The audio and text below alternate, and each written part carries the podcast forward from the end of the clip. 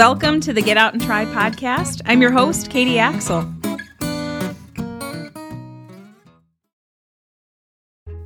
This episode is brought to you by ID Shield, the most comprehensive identity theft protection and reputation management solution available. ID Shield provides credit monitoring and alerts, digital privacy management, and guaranteed restoration services. I use it myself and you can get it too. Visit getoutandtry.wearelegalshield.com. That's getoutandtry.wearelegalshield.com. We're picking up where we left off from last week. This is part two of the interview with Jeremiah Walters, who is a naturalist with Wild Rivers Conservancy, and he is teaching me everything I need to know about ice fishing. So, this is part two of Ice Fishing 101. Check it out. Going back to the keeping fish piece and the regulations, you actually need to be able to identify what kind of fish you caught to be able to know what you can keep, right? Very important. Yeah. I mean, it, it's easy, I think, um, once you start catching fish and you're able to say, oh, this is a perch or this is a bluegill. Mm-hmm. Um, but, you know, so there's this family of fish called sunfish, and that includes bass, so largemouth and smallmouth, and then different types of what we call, what I think most people just generalize as bluegills, but there's pumpkin seed, there's uh, the green sunfish, there's the bluegill itself and uh, the long-eared sunfish. So it's like there's all these fish within this family that I think most people just categorize as bluegills. Yeah. Um, but for Wisconsin, I think they're just generalized as panfish. So bluegills, uh, perch, those you can fish for, I think, year round and you're don't I would I would say maybe don't count me on that just in case you go out and get caught. But I'm pretty sure that for species like bluegills, you're able to fish uh, before fishing opener and catch as many or not as many as you'd like. There's definitely limits, but catch mm-hmm. catch your fair share and then eat them, do what you'd like with them. Um, but then the bigger game fish like northern pike, walleye, which I think walleye are the biggest between the two states that people love chasing. Um, mm-hmm. Those have specific seasons that you definitely need to abide by. Yeah, it's it's important to be able to identify the fish you're catching, just so that way you're not unknowingly breaking the law. Yeah. Um, it's definitely important and they the, the those fishing regulations definitely help with a little bit of fish identification okay. um, there's field guides out there that exist that are helpful too but if you don't want to go drop like 20 bucks on a field guide i'd say stick with the fishing regulations as those will give you the most general idea and still super helpful. So, okay. Okay. So I'm going to make it awkward now and ask a weird okay. question. So let's say it's not during a time that you can keep your fish. Okay. And you catch it, you pull it up, and it dies. What's the best practice to do with that? Ooh, I definitely, I don't think I have a good answer for that. Um, because I've had that happen. Right? You know, I mean, I remember it, that as a kid. Like, what do you do? Yeah, you. I, I, mean, when I when it happened to me, I've released the fish. You know, and yeah, it's sad to see it go belly up, but those are the laws. And the rec. And the nice thing about it, though, if you if you look at it in a nature sort of way, it's the cycle of life. Um, you know, that fish probably floated up onto a bank somewhere and that night a raccoon was able to probably feast on it. Yeah. Um, but uh, yeah, definitely do what the law says. And if you do have questions, reach out to a conservation officer. Yeah. Uh, I think they're typically available 24 uh, 7. You can look them up online. I've done it on both Wisconsin and Minnesota sites where you can look up the specific conservation officer that's within your county or area. Mm-hmm. And uh, yeah, give okay. them a call if you have any any questions like that. All right. So we're working our way through this whole fishing process. And I know when you're fishing in the summer, you have a live well where you keep fish that you're going to take home for a meal. Yep. What do you do with them when you're ice fishing?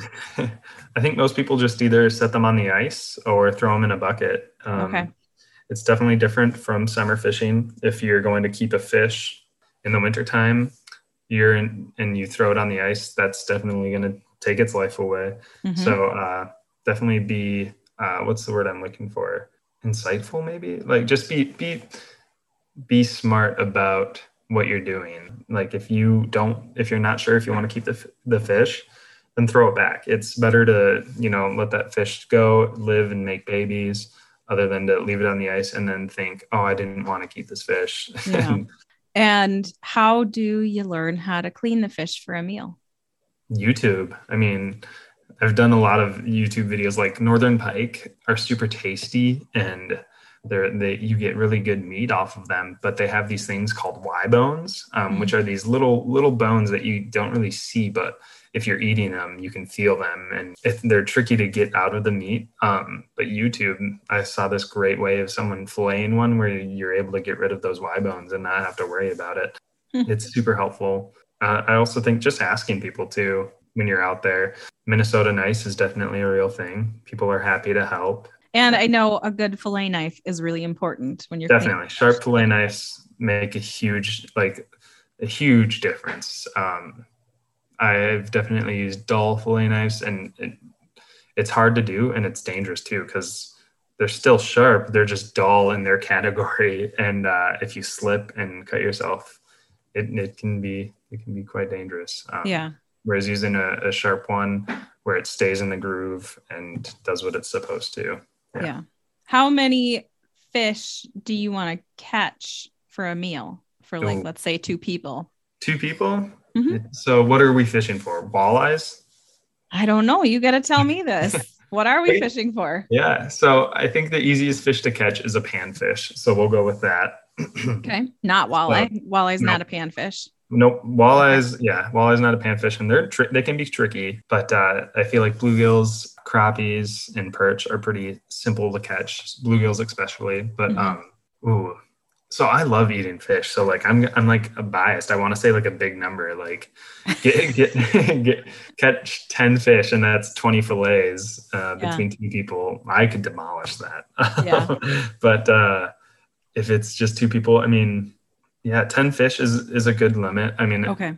But yes, you could get away with 6. So mm-hmm. that's that's 12 fillets right there. Yeah. Um, so and obviously being smart about the size of fish that you're keeping as well. Yeah. That can make a big difference. that makes a huge difference.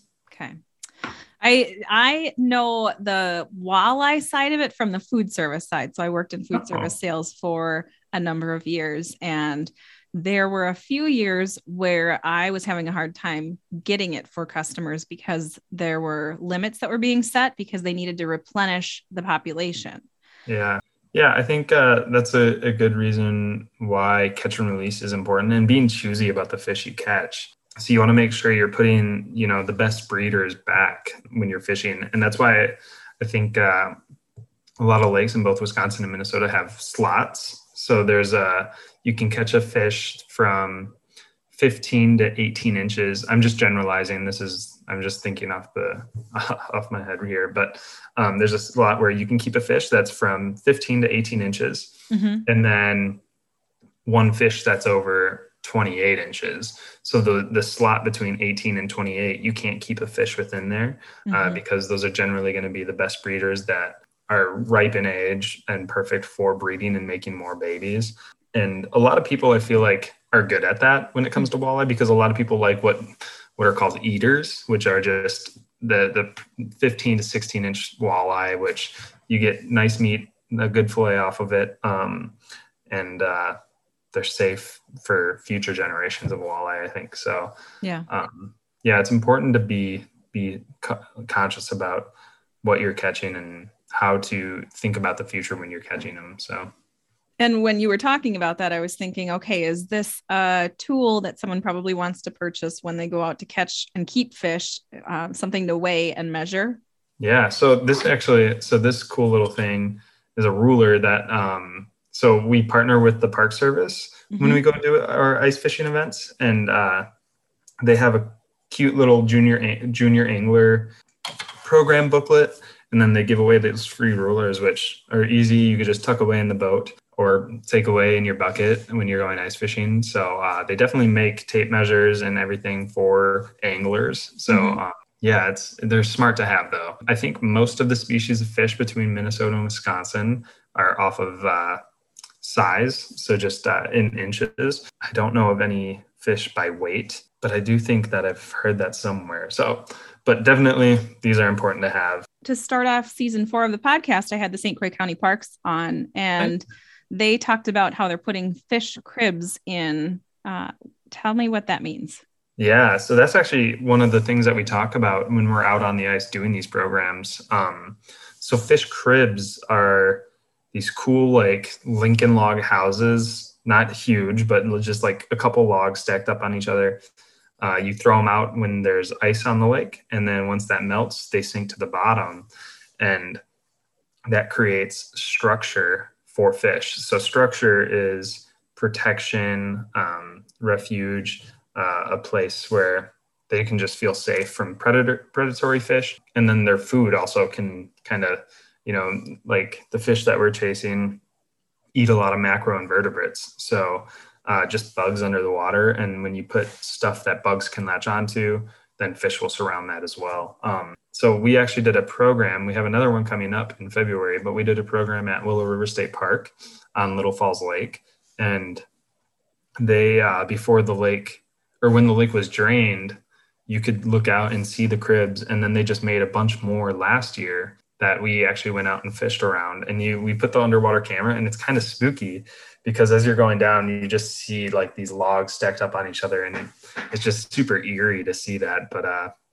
it's pretty cool when you get to see the fish all hanging around it. So nice. Well, yeah. that makes sense. I kind of just nodded and I had Ken Conan with me and, and he knew what they were talking about. So I was like, all right, I'm not going to waste their time on sure. this one, but uh, that's good to know. All right. So I have a childhood trauma with a fish. Oh, oh no. and, and I want to ask you because I feel like you'll know about this. Um, when I was about nine years old, I was fishing with my dad and my uncle and I had a fish on the line and I whipped it up. And being a little kid, I whipped it over into the boat, and the fish bit the line and then fell straight down into the boat. And just flopped around. Yep. But what I was looking at, I later learned was an alligator gar. Oh. And that so- thing was freaking prehistoric looking and scary and toothy. oh yeah, that's so cool. I've never caught Is one it? of those. Always, yeah, I think so. As a naturalist, definitely. That um, thing was, uh, you know, I didn't go swimming on that trip after that because it freaked me out. Yeah, uh, I mean, they're they're scary looking for sure. Mm-hmm, yeah, uh, but what can you tell me that you have seen or known about that exists in our beautiful St. Croix River that is a little bit more on the prehistoric side. sturgeon, obviously, the lake sturgeon. Um, yeah. Those can get up to six feet long, if not longer. Um, and they look like dinosaurs. They have really cool ridges. The nice thing about those, we don't have to be scared of them because they're bottom feeders. Yeah. So they have these big, like suction like mouths that just probe the bottom, um, looking for decaying animals that are at the bottom or whatever that whatever else that might be down there. But mm-hmm. um, yeah, they're awesome fish, and they can they can live for a very long time. But uh, how how long can they live? Do you know offhand? I offhand I do not, and I probably should because when I was in college, my last like senior seminar project was on sturgeon and the age about them. um, so I should know that. Um, but I know the past. yeah, but I know it's a lot. Um, yeah. Uh, yeah, I would say 75 to 80 years. Okay. Um, so about the same as humans. Yeah. Um, and uh, yeah, they they're huge and they're uh, they're pretty cool. There's a lot of cool research that's always being done around them. So mm-hmm. if you're ever bored one day, look up on the Minnesota or Wisconsin DNR website um, yeah. about lake sturgeon. What other fish? I mean, we do have uh, long nose and short nose gar, uh, which are similar to what you've seen in those uh, those look prehistoric as well. They have super cool scales that are diamond shaped, long noses that just house a bunch of sharp teeth. Mm-hmm. Um, I don't think we have to be too scared about them. like I said, I've never caught one or encountered one. So the fact that you were able to, that's so cool. It but, stuck uh, with me. oh yeah, and I, I think it would for any anybody. Even you know, if I if I went out there and that happened to me, it would stick with me forever. Yeah. But uh, what other animals? We have flathead catfish, which if you've ever looked up noodling on like YouTube or I have that yeah. is freaky. So if you're listening to this and you've never looked it up, it's weird. Go look that it, up. yep. People down south, uh, like Texas, Oklahoma, they stick their hands in riverbanks and pull out these ginormous catfish, which we so we have flathead catfish and channel catfish. The flatheads that we have up here are few and far in between. There's not a lot of them, and they definitely don't get to the sizes that they do down there. But uh, they're they're crazy looking too. So yeah. Interesting. Well, I could probably pick your brain all day about all my weird questions because I just yeah. get curious about it. Um, but I really appreciate you going over all of that. How do people find out about when Let's Go Ice Fishing is happening other than visiting getoutandtry.com? right. So getoutandtry.com is a great place to look. You could also go to our website, wildriversconservancy.org our Facebook and Instagram. We have we post about it, and we also have the the spot where you can find registration for it. So ice fishing isn't something that we can do all year long, which I'm okay with because it's really cold out, and I'm kind of looking forward to summer already. Yeah. But uh, ice fishing is a great way to kill time in the in the summer or in the winter, and uh, it's it's a great way to still get outside and try. So yeah, nice little uh, wrap up there. But yeah. um, our website for sure has the a calendar of events so you're able to see what's happening on what days and where mm-hmm. um, and if you need to register the link is there too so okay and we might need to get you back on the podcast come springtime because you are going to have some really cool summer events that are happening as well.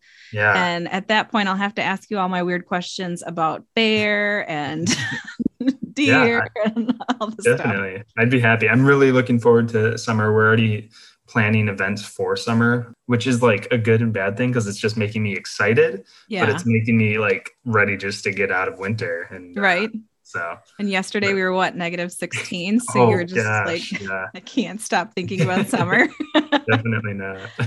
uh, well, thank you so much for being a guest on the podcast. I really appreciate it. Well, thanks for having me. And uh, it was great to be able to talk about ice fishing because, like I said, it gave me some good ideas for how I'm going to lead events now. So, well, and now I know what I'm walking into in a couple weeks when I actually go ice fishing. Yeah. So, and good you. luck. and, and remember, it's fishing, not catching. But hopefully for you, it you'll you'll get on them and catch a bunch. So here's hoping. That wraps up this episode. Thank you for listening. Be sure to rate, review, share, and subscribe to the podcast. That's one of those small ways that you can help support the podcast and help others to find it. Make sure you're also visiting getoutandtry.com often, keeping you connected to the calendar of fun and happenings in the St. Croix Valley area. Until next time, find some ways to connect with your community. Support those hardworking small businesses that host all the fun in the valley. Go, get out and try.